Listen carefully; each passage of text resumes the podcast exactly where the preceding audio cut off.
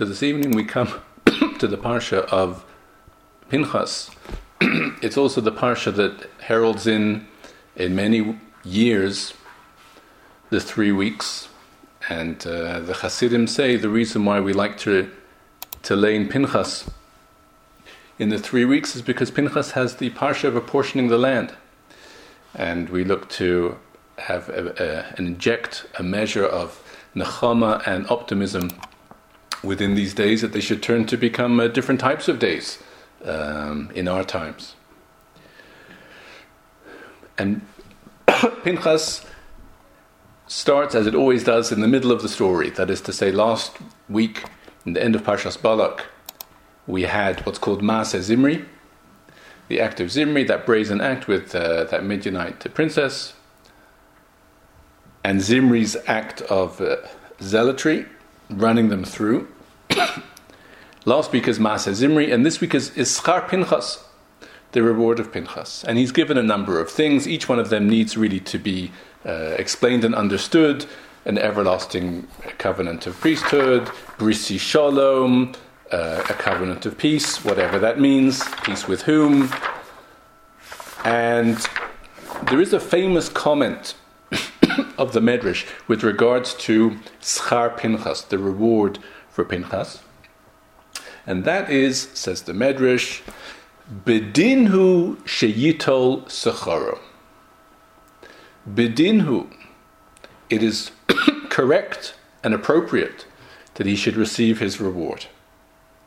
And as we can appreciate, this line of the Medrash, Hamedrash Hazeh Omer Darsheni because uh, if it takes something like that, an act of Pinchas, in order for him to be justly receiving his reward, so what does that mean for the rest of us? We, try and do our mitzvahs and do the right thing, and you, it, uh, Pinchas was the, the one person who, about whom the Medrash says, Bedinu, oh, that's, that's just and correct that he should receive his reward. Isn't it always just and correct?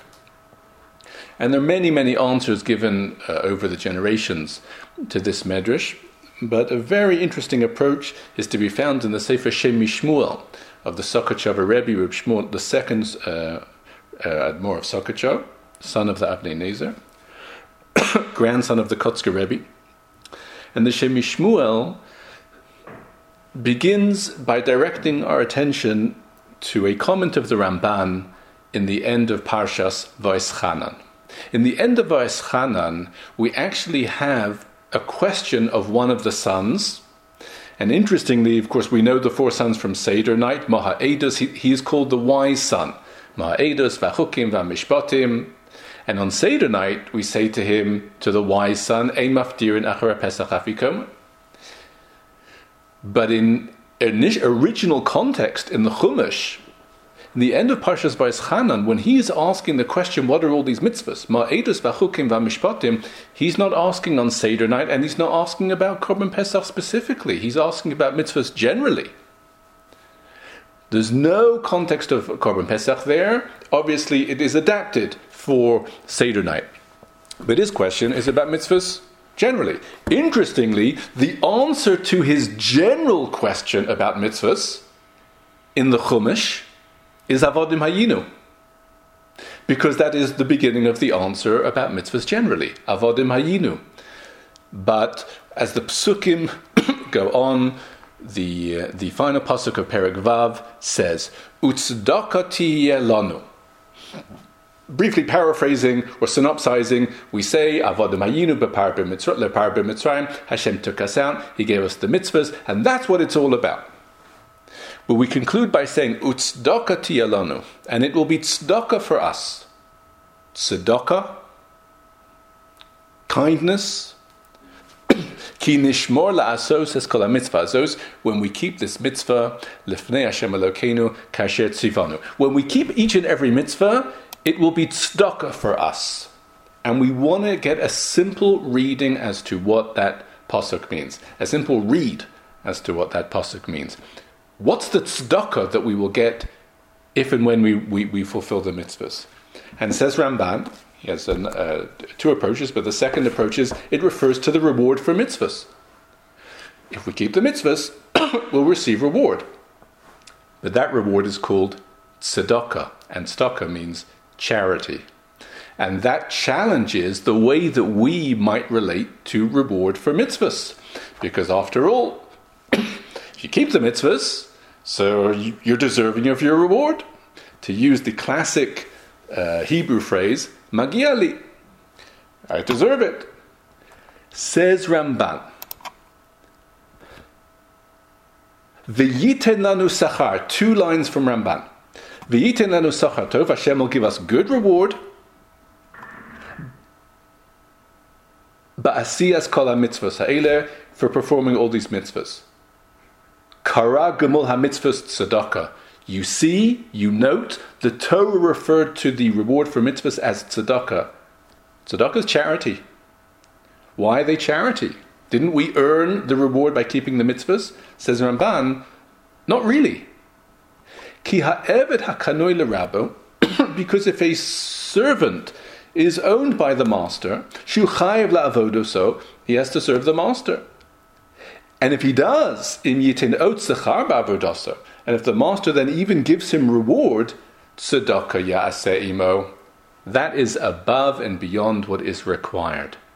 What the Ramban is doing is recalibrating our perspective on what we call reward for mitzvahs. Our notion is, I did the mitzvah, I deserve reward in return. But Ramban says, no, you do the mitzvah because we're Avdei Hashem and we belong to Him and we follow His command. The very notion of receiving reward is an added measure it's a measure of kindness. Not only do you have to, to do the mitzvahs, but if you do, you'll get reward. But that's called tzedakah. Th- that is the very important uh, statement of the Ramban there. However, it turns out that a person can never really say, I deserve my reward for doing my mitzvah. Unless it's something that he doesn't have to do. The thesis of the Ramban is the mitzvahs are obligations, so there is no requirement to, to, for Hashem to give us a reward. We have to fulfill these obligations. But what if we do a mitzvah which is not an obligation? What if we go beyond the letter of the law, beyond what we're required to do? So we're now no longer in this in the zone where, well, that's your obligation. It's beyond my obligation corresponding to such an act, a person that really does deserve reward as a matter of, of din. And such an act was Pinchas.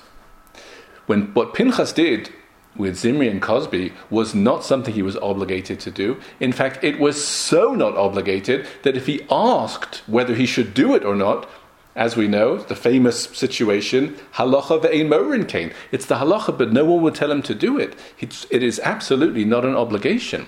And therefore, because Pinchas nonetheless proceeded to perform this act, which was the right thing to do, even though he wasn't obligated to do, this is one case where the Medrash makes a fascinating pronouncement. Bedin hu he justly deserves reward for the act that he wasn't absolutely required to do. So this should cast the whole domain of beyond the letter of the law in a new light for us. For now, of course, we always know where possible one should go beyond the letter of the law, within the letter of the law, however we, we describe it.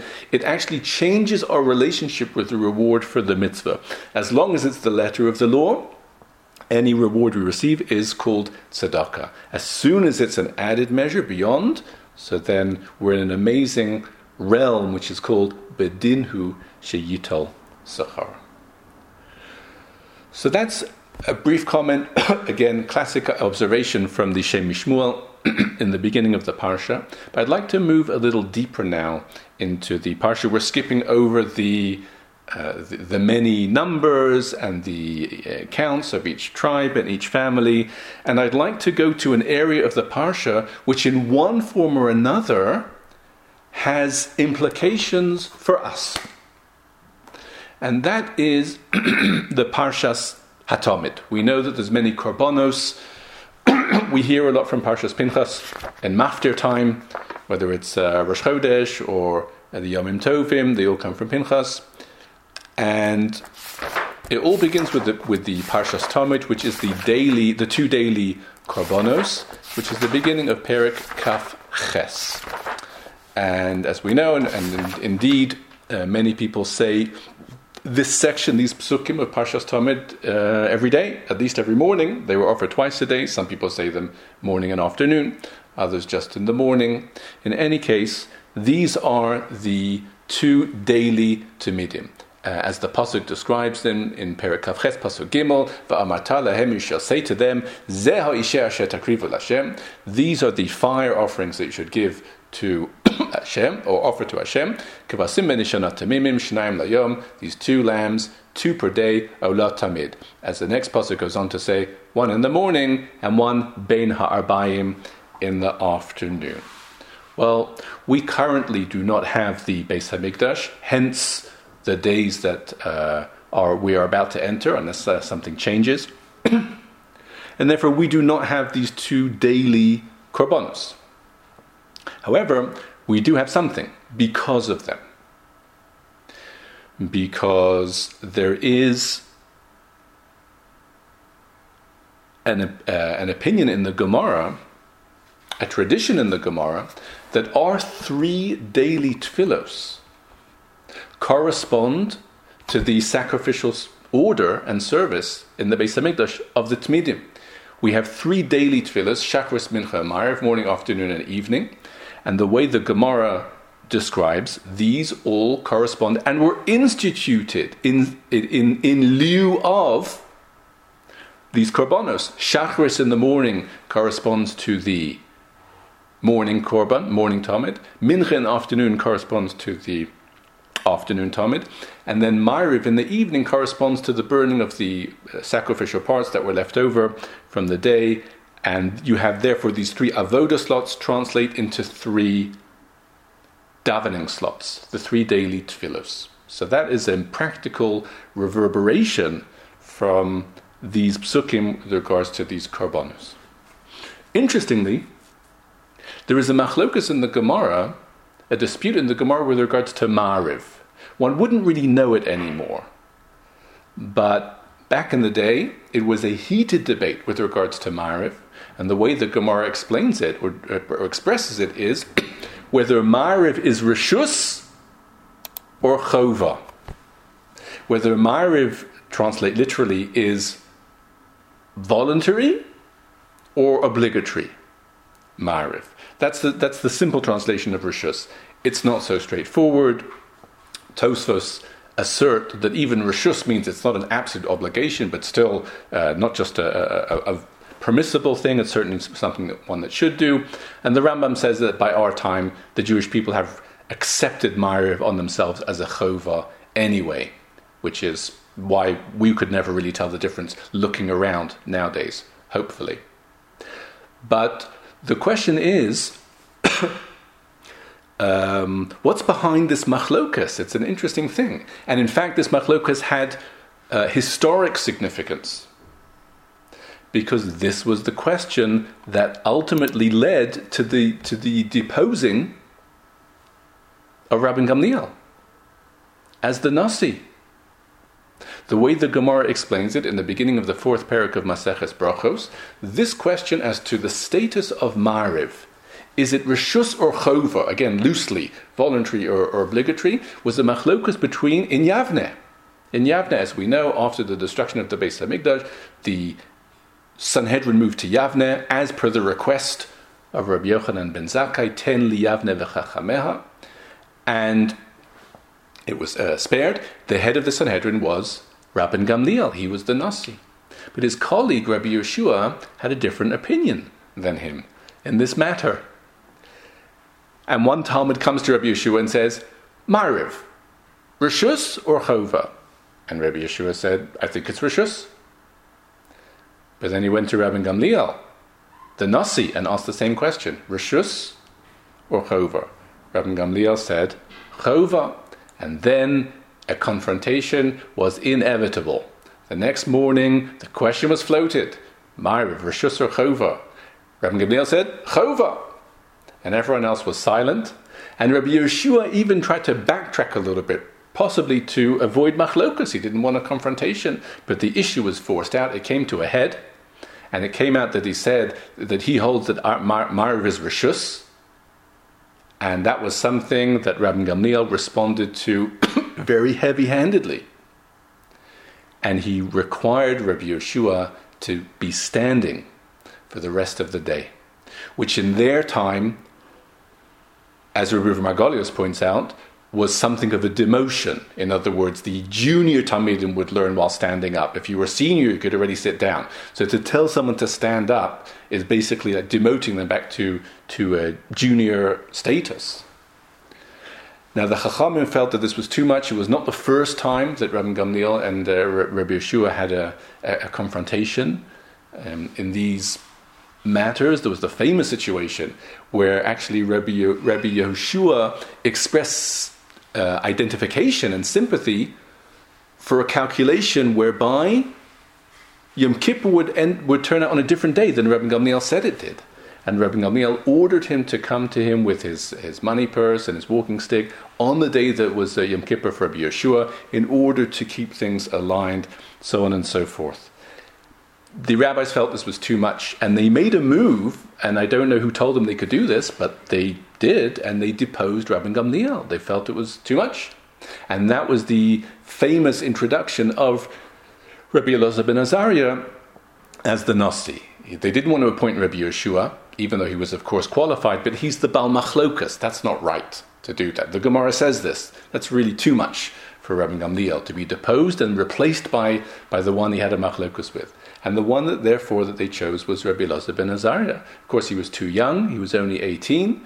And uh, his wife said to him, No one's going to listen to you. You look like you're 18. And a miracle happened, and that's Hariyani Kaven Shivim Shana. And now, all of a sudden, everyone listens to him because he looks like he's, 30, he's uh, 70, which is amazing because people didn't forget that he's 18.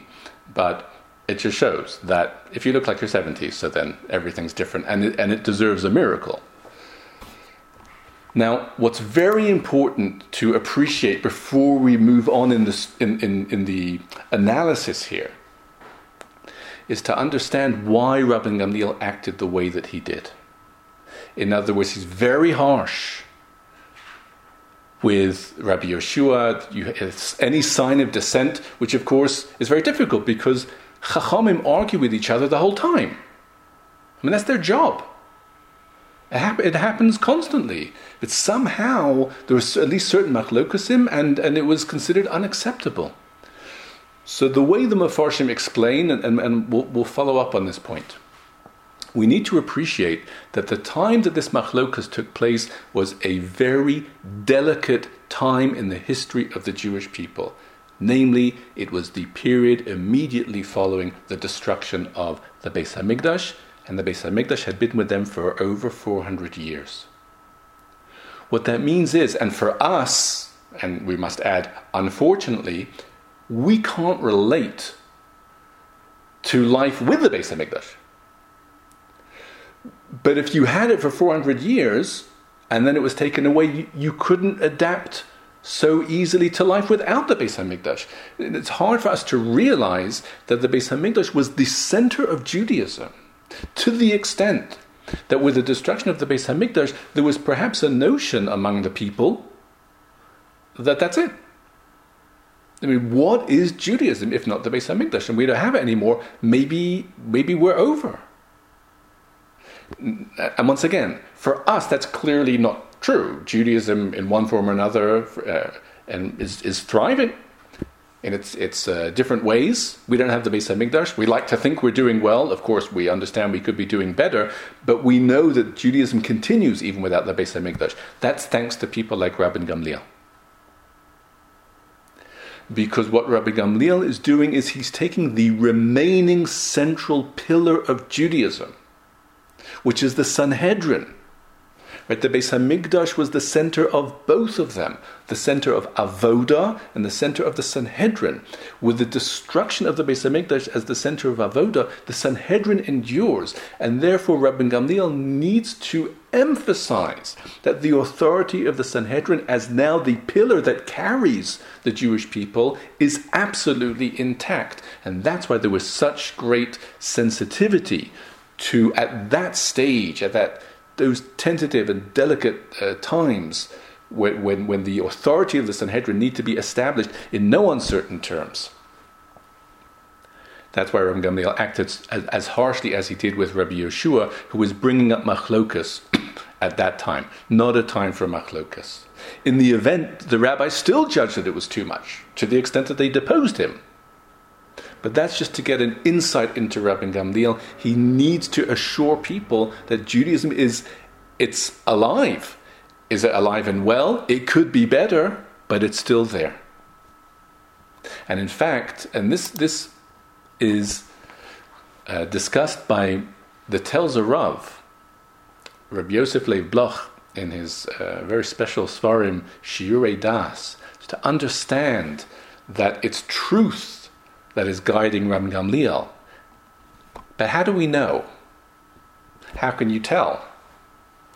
It's, it's very nice if it's true, but it's also equally possible that it isn't true. How do you know where Rabbi Gamliel's motivation is coming from? Said the Shiurei Das, Rabbi Yosef Leib Bloch, the answer is in the very next line in the Gemara. And sometimes we lose out because we stop the story before the punchline because we don't realize it's the punchline. But what does the Gemara immediately proceed to say? What did Rabbi Gamliel do the day he was deposed? Says the Gemara, he went right back to the Beis Hamedrash.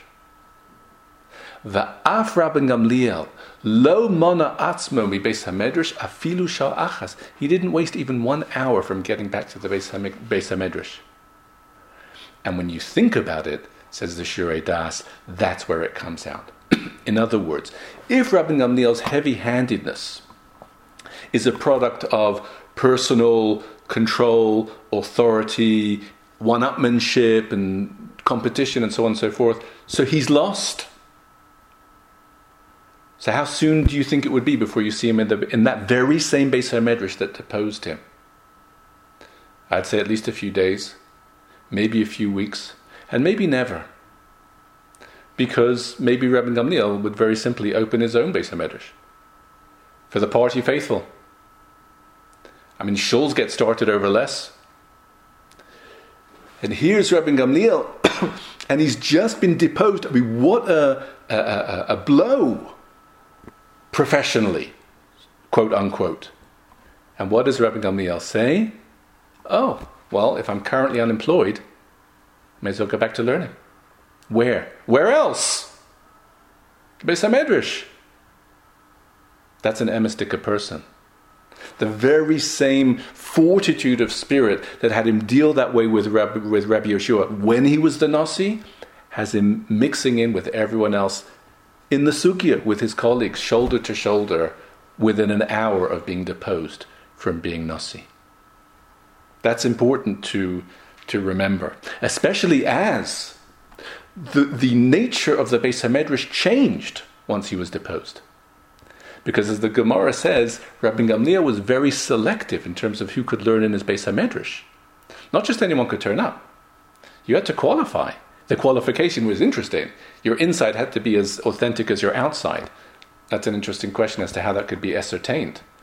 But when new when the new Nasi came in, he took away the, the shomer. There was a shomer at the door to check who was coming in. He, he, he fired him, and they brought in hundreds of new benches. Which means, from Rabbi Gamliel's point of view, this isn't even the same Beis HaMedrash that, that he presided over. And maybe he didn't even think it was right that so many people should be learning there. And still he went right back there. Because that's where you learn, in the Beis HaMedrash. And who do you talk to? To the people that fired you. About what? About the sugya, whatever whatever they're learning. That's the the very important comment of the of the Telzer Rav to to give that uh, perspective. But it was a machlokus was as to whether Ma'ariv is Rishus or Chova. The question is, what's the basis of the machlokas? In other words, Shachris, everyone seems to be in concurrence that is an obligation. Mincha, everyone is in agreement, is an obligation. Comes Mariv, machlokas. I mean, with all the uh, ramifications and repercussions that it had, but why is there a machlokas about this? They agree on the first two, they disagree about the third. And here too, there's many explanations, but there's a classic comment which is made by Rabbi Yaakov of Karlin, one of the two primary disciples of Rabbi Chaim of Volozhin, Rabbi Yaakov Karliner, in his Shelos Uchuvish Mishkanos Yaakov. And the Mishkanos Yaakov said the two primary Talmidim of Reb Chaim of Volozhin were, were Reb Yaakov of Karlin and Reb David Tevel of Minsk. So Reb Yaakov Karliner says, you know, if you look in the Gemara, you'll see that there are actually two explanations provided for the basis or the background of the three daily tefillos, of the three daily davenings, Shachris, Mincha, and Ma'ariv. We've mentioned one of them, namely that it corresponds to Korbanos. But there is another opinion, and that is Tfilos Avos Tiknum. That the three daily tefillos were an institution of the Avos. I mean, that is a massive divide. It's either Chazal later on, and Chazal are full of institutions. Anshe Knesset HaGedola, this is one of them or it's from before Matan Torah. At least the roots. That, that's a big divide. And we learned that Avram instituted Shachris, Vayeshkem Avraham Baboker, and Yitzchak instituted Mincha, Vayetzi Yitzchak Lasuach Basada, Lifnos Erev, and Yaakov institutes Ma'ariv, Vayivka Bamakom, Kiva Hashamesh. So each of them, the Avos, uh, have a, have a tefillah. And the Gemara presents it as a machlokus. It's an interesting machlokus. I mean, it's a historical machlokus. Interestingly, the Rambam caused uh, much comment because he cites both of them in different places in the Mishnah Torah. In Hilchos Tefillah, the Rambam says where the tefillahs come from? From Korbanos. But in Hilchos Melachim, much, much further on, really towards the end of the final sections of Mishnah Torah, in Hilchos Melachim in chapter 9, Rambam brings the whole Gemara, how Avram introduced Shachris, Yitzchak Mincha, Yaakov Ma'ariv. So the only thing worse than having a machlokas is not having a machlokas. If it looks like one, the Rambam somehow has, has made room for both of them. But either way, or be that as it may, it does seem to be a machlokas, and the question is, does it make a difference uh, where the three tefillahs come from? Says the Mishkanos Yaakov, Indeed, it does. What difference does it make? Or where will, where will the difference, the two opinions be felt? In Ma'ariv. Why? because if we understand that the three tefillos came from the Avos, Avram, Yitzchak, and Yaakov, all the Avos are equal.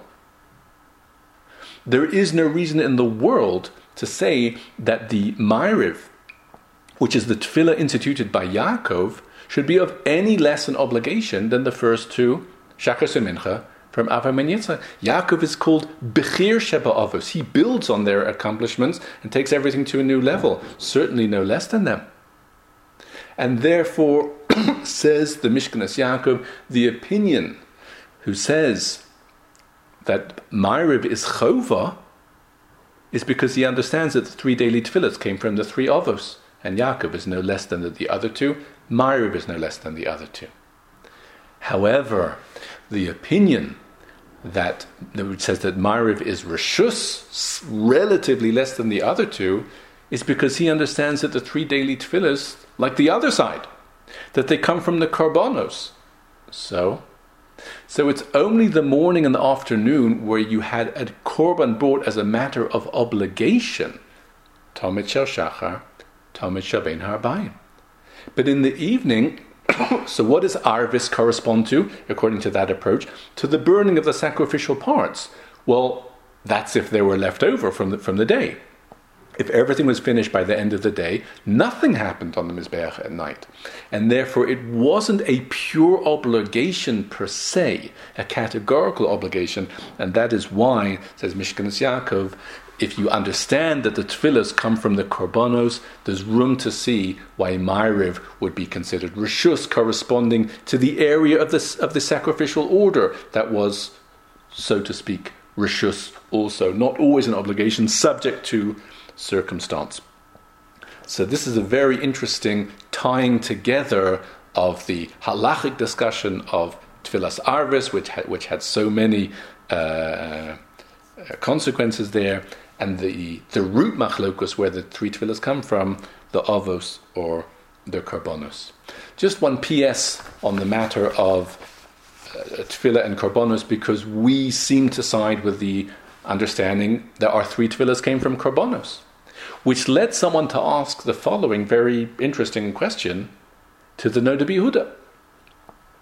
Namely, other tfilos which are instituted in lieu of karbonos, they mention the karbonos in the tefillah. We refer, of course, to Musaf. Musaf is undoubtedly instituted corresponding to the karbonos. It's called Musaf and because that's the case, we mention the korbanos of that Musa.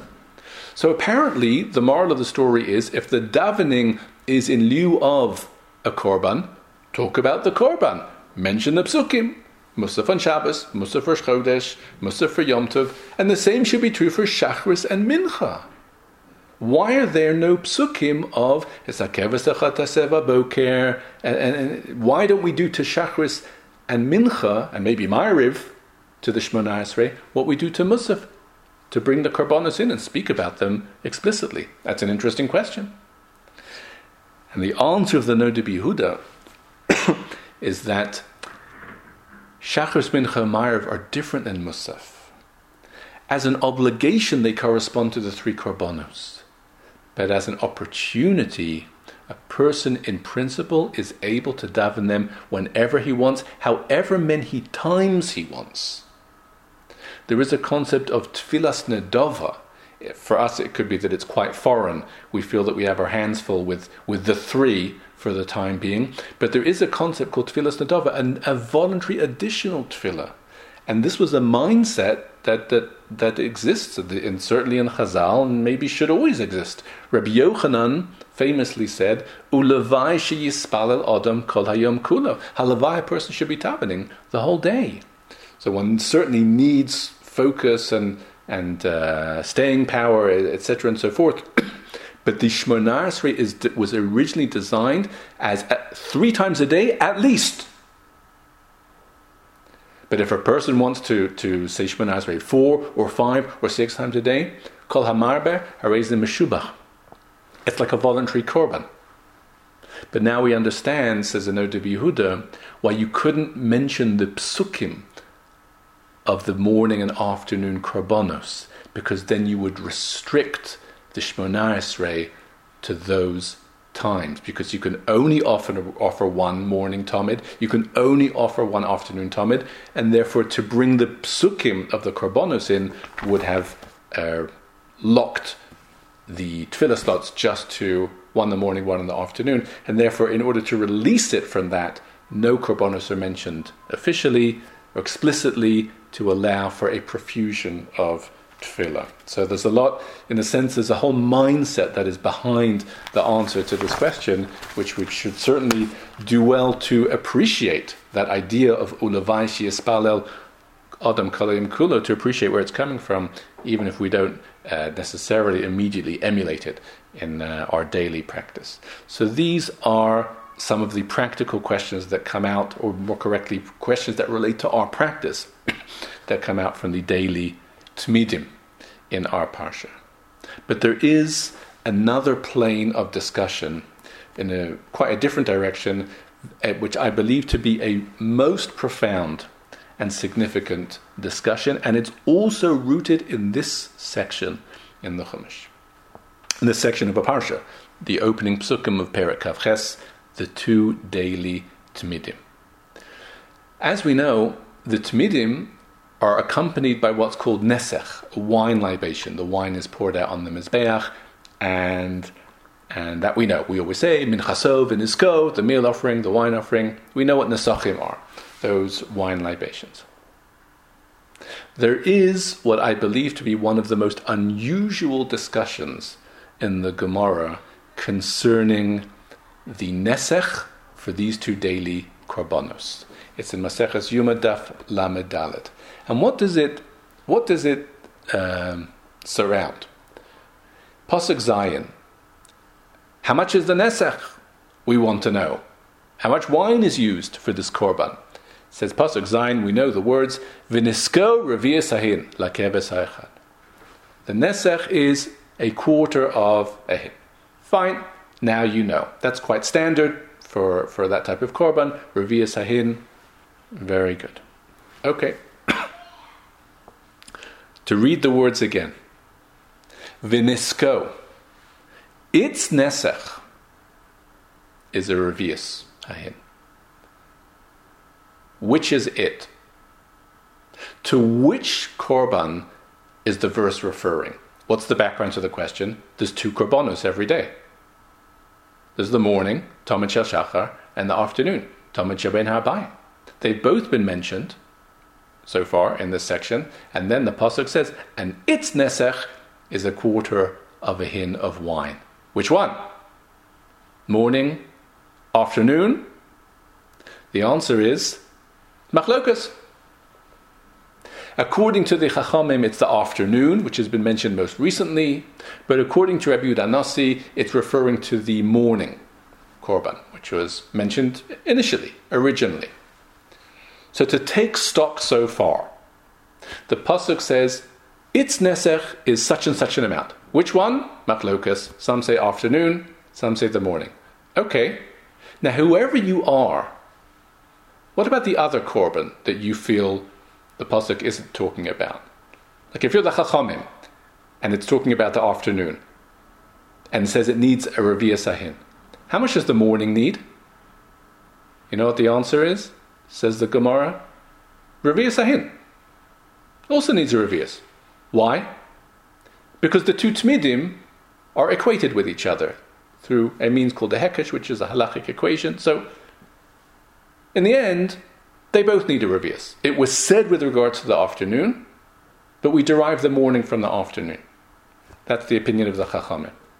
Okay, who's left? Rabbi, Rabbi Udanasi.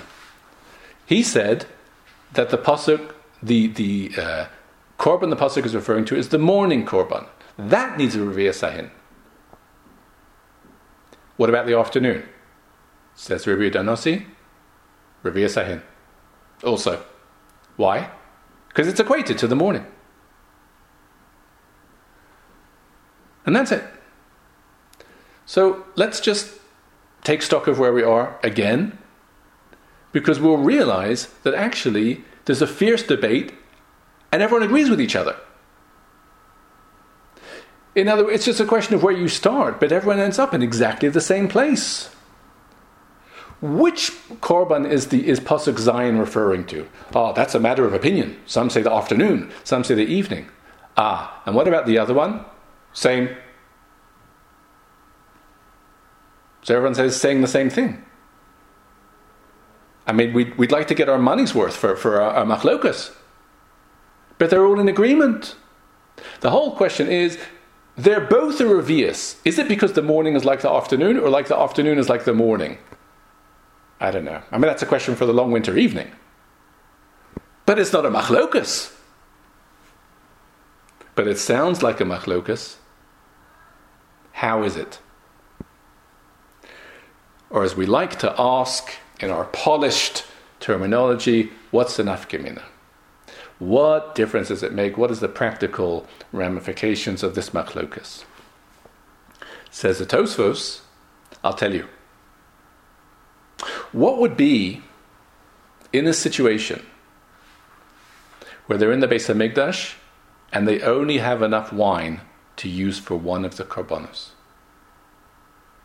Which one will it be? You know what the answer is, says Tosfos? Depending on who you are, the one that the pasuk is talking about. That's the one that you'll use it for. If you have to choose, that's your choice. And that's what guides your choice. Because if you're the Chachamim, for example, and you understand that Pasuk Zayin, the Pasuk is talking about the afternoon Korban. Now we derive hermeneutically, exegetically, through Medrash Halacha, we derive the morning from the afternoon. That may well be. And if you have enough for both of them, great. But if you have to choose, you choose the one that's mafurish in the pasuk. And for the chachamim, you'd wait till the afternoon, which is amazing. You'd wait till the afternoon. You would not do it in the morning. We might have thought, listen, do it in the morning, hope for the best. Some gavir will, will, will turn up with a, a, a quarter hin of wine. No. If you, if until further notice, this is the only wine you have, save it for the one that the pasuk referred to explicitly, and Rebbe would dispute that. Rabbi Yudah Nossi says no, because in his understanding, the pasuk is explicitly referring to the morning korban. If you have to choose, you choose the morning. And this, from, from this short Tosfos, a an most profound idea emerges within the world that we call De'araisa, the world of Torah level law. We're familiar with two levels, De'araisa and Derabana.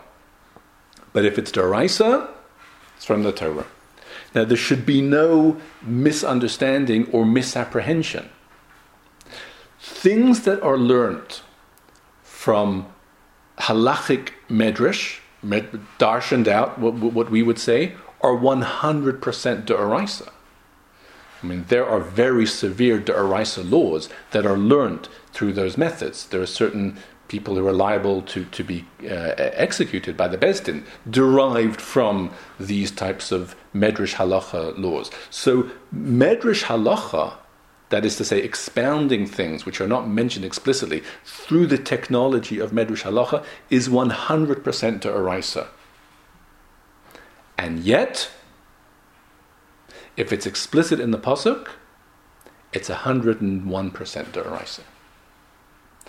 That is to say, the difference between them is not that one is deraisa and one isn't, but one is deraisa in a sense with a, a bolder font for the D, and the other regular. It's all deraisa, but there exists an internal hierarchy within them.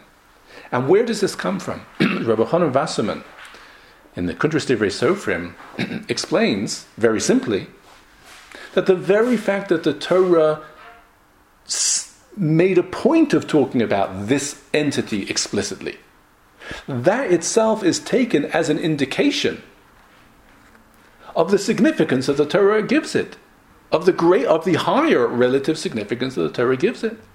He, he, by way of analogy, he, he recalls for us the well known statement that we're, that we're all familiar with, with regards to the Torah's repetition of Eliezer's story back in Parshas Chayei Sarah. We didn't think that we'd be going there from Parshas Pinchas. But Eliezer, the Torah tells the whole story of Eliezer finding a wife for Yitzchak, and Eliezer retells the story, and the Torah hosts the whole thing. And as the Medrash comments, Rashi cites, Yafa Shall Avdei Avos, you see how beloved is the conversation of the servants of the Avos, more than the Torah of the of the children. Those are the Medrash's words. And how do you see how beloved it is to the Torah? The Torah makes room for it. The Torah gives it room. The Torah gives it a lot of print. It's a whole another whole column in the uh, or could be, or there's the, there's the number of lines. so in the same way, there you see how he's making this analogy. In the same way that the Torah, by repeating something, shows how beloved it is. So the Torah also, by stating something explicitly and not leaving it to be expounded, is, is an indication that it has a certain relatively greater significance, again, within the world of the Araisa. Very, very fascinating discussion. And it's interesting to see, just in the interest of follow up, reverberations of this idea. There's many, many Mefarshim speak about it. I mean, it's, it's, it's riveting. All of a sudden, you have to know what is the halacha and where does it come from? in the beginning of next week's Parsha, Parshas Matos, the very first item we have is Nedarim, right? Ishki tidor neder, sorry, Ishki tidor neder. Okay, taking a neder.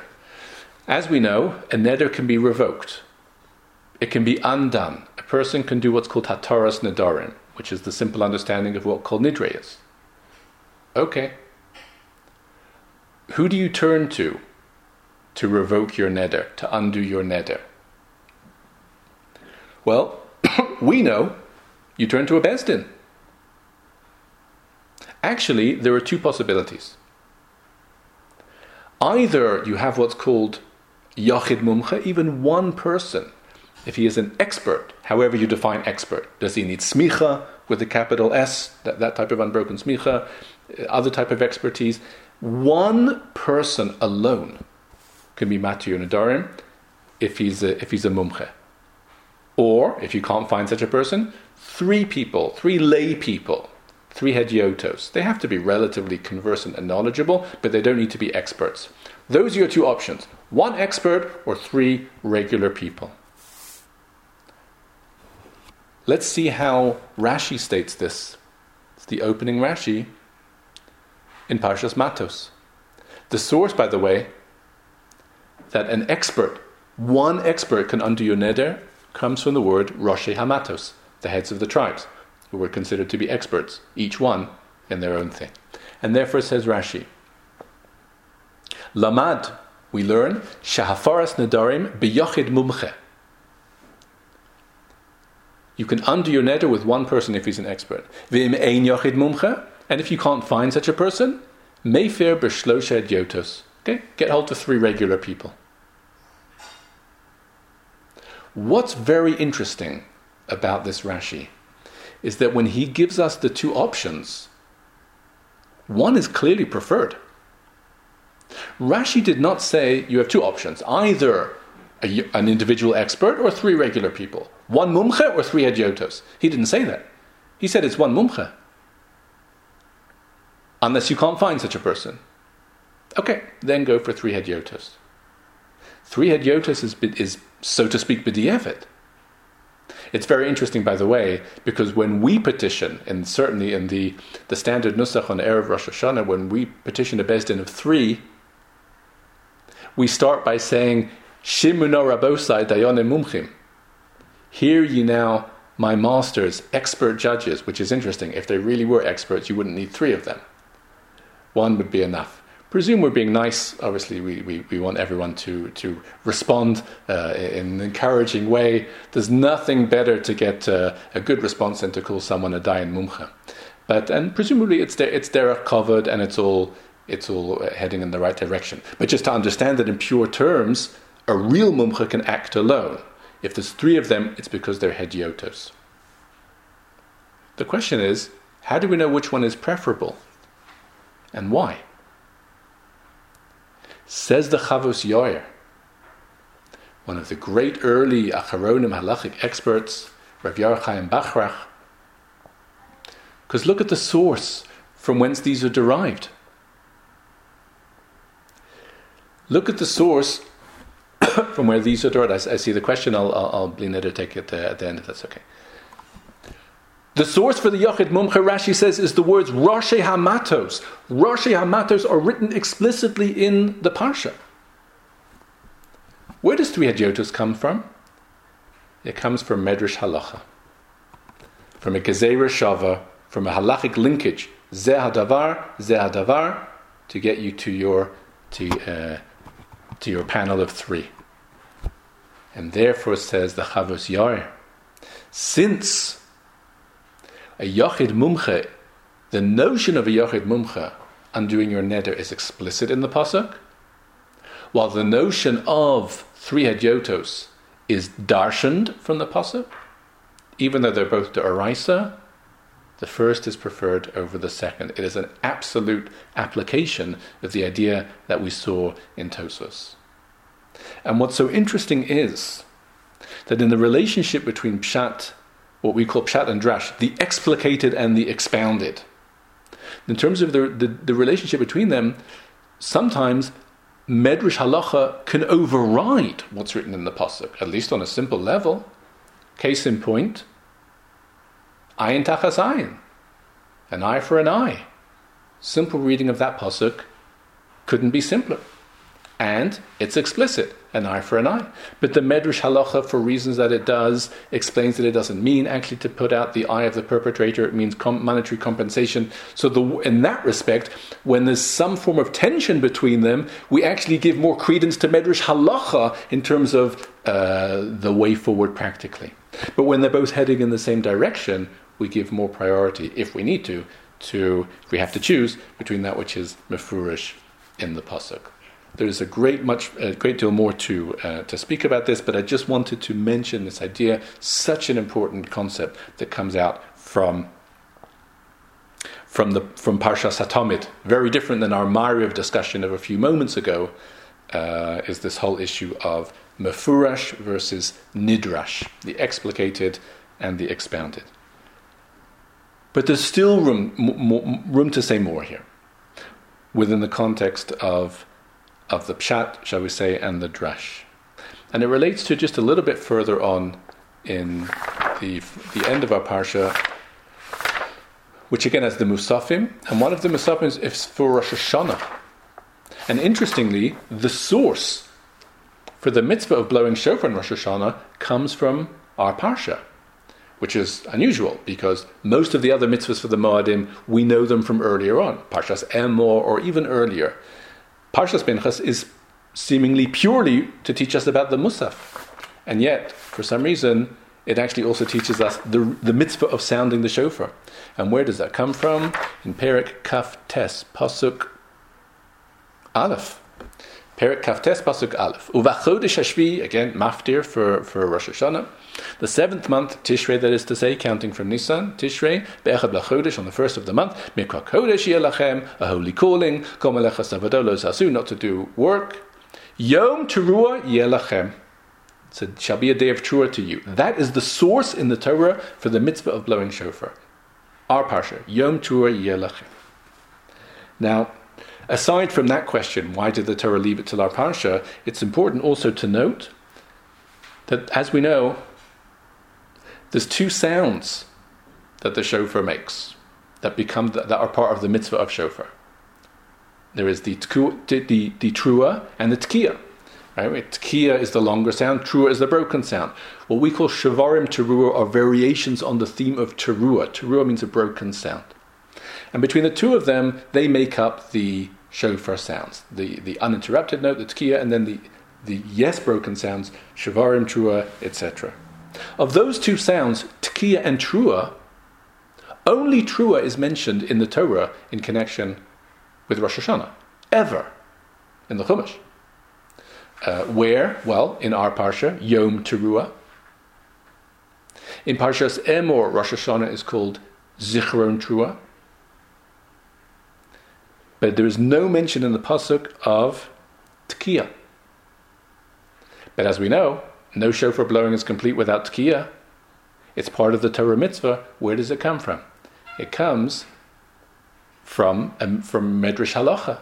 It comes from a Gezerah Shava. Again, when two words are, ex- are, similar, exist in two different locations, there's transfer of information between those two.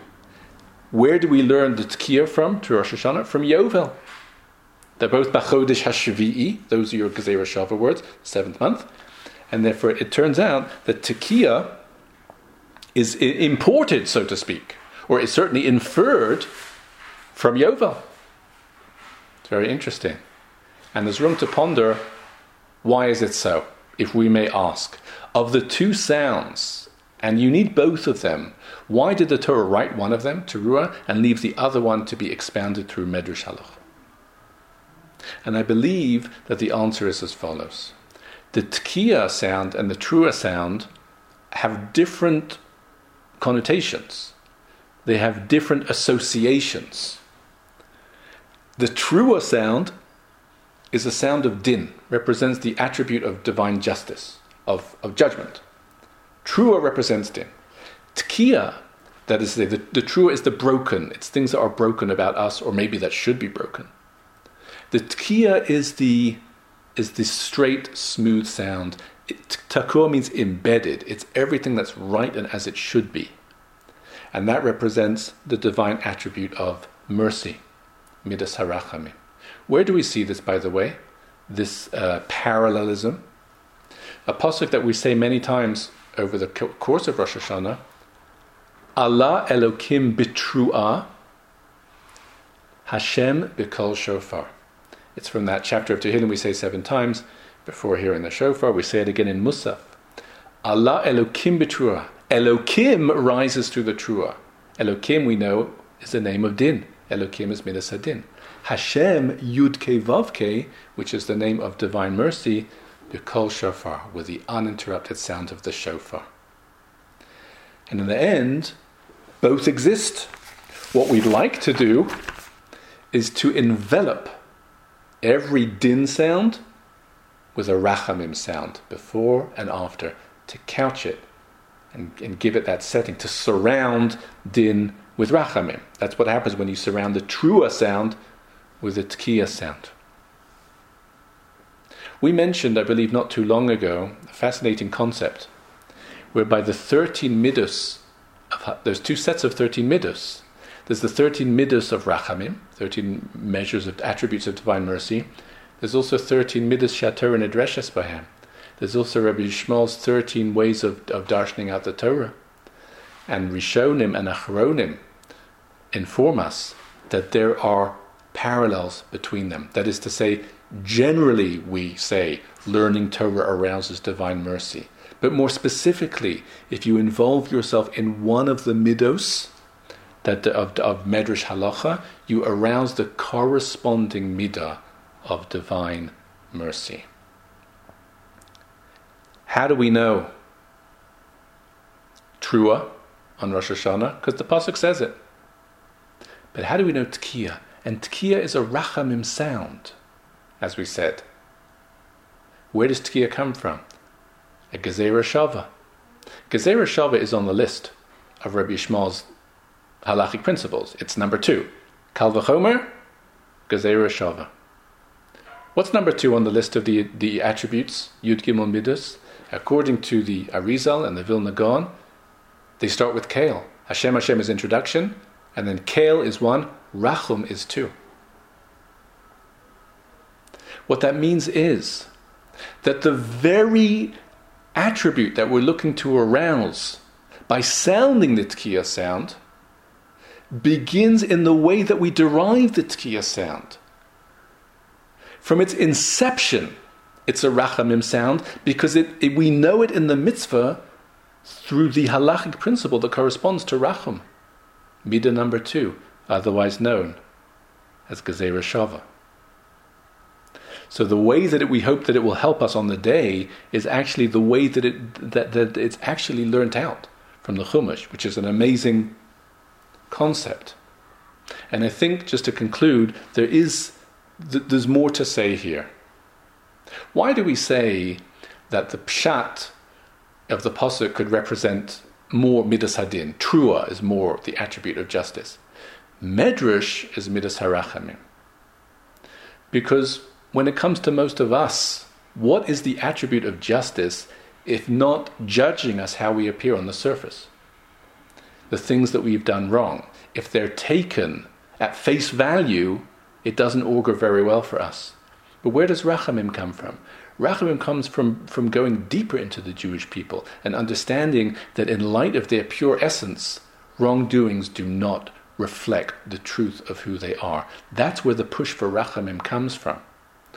One could almost say, therefore, that if Hashem looks at us in a pshat way, there could be trouble. But if he looks at us in a drash way,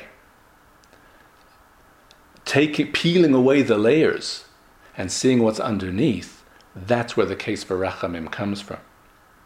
So Hashem, the Torah, and the Jewish people are all one to the extent that you have this synergy whereby if when we darshan what's under the surface of the Torah, Hashem darshans what's under the surface of us. And that's where Rachamim comes from. That's why darshaning halacha brings to a move, a, a move for Rachamim. I think it's a whole different way of understanding, once again, another vantage point of the worlds of Pshat and Drash. If I could conclude al derech hadrash, because I'm not saying this as Pshat, but it is very interesting that in Rosh Hashanah and in Yom Kippur, towards the end of Musaf, mamish at the end, we have those hayoms, which follow the Aleph Beis, at least in the beginning, Hayom Ta'amseinu, Hayom Tavarchenu, Hayom Gadlenu, and then we say Hayom Tidrashenu Letova. Today, well, the simple translation, the simple translation of Tidrashenu, may you seek us out for the good. Perhaps, again, Al Derech Hadrash, Hayom Tidrashenu Letova means may, today may you darshan us for the good. May you expound us for the good. We want to be darshaned. We don't want to be confronted on a pshat level because there's too many problems there. But if but if you tidrashenu letova, so then that's where that's where the, the hope for, for rachamim comes from. That's what we hope Hashem to do for us. But I think another way for, for that to happen is to do that to each other. Megillas Esther ends with Mordechai described as Doresh Tov La'amo. Doresh Tov La'amo, sometimes if you want things to be well for people, you also need to go a little bit deeper into them. If you've taken them at face value, you might dismiss them out of hand. So perhaps if we darshan each other in Litova, that further augurs that Hashem should darshan Ash Litova. So we've had quite varied discussions this evening from the world of Medrash Haggadah in the beginning to Halacha and Minhag in the middle, back to the worlds of Pshat and Drash. Certainly, I believe, uh, food for thought. And we need Rachamim. And Hashem should be Derash Aslatova, and the coming days should, should uh, be turned back towards in direction of Tova. They should be Amim Tovim, L'Sasson Ula Simcha. Amen.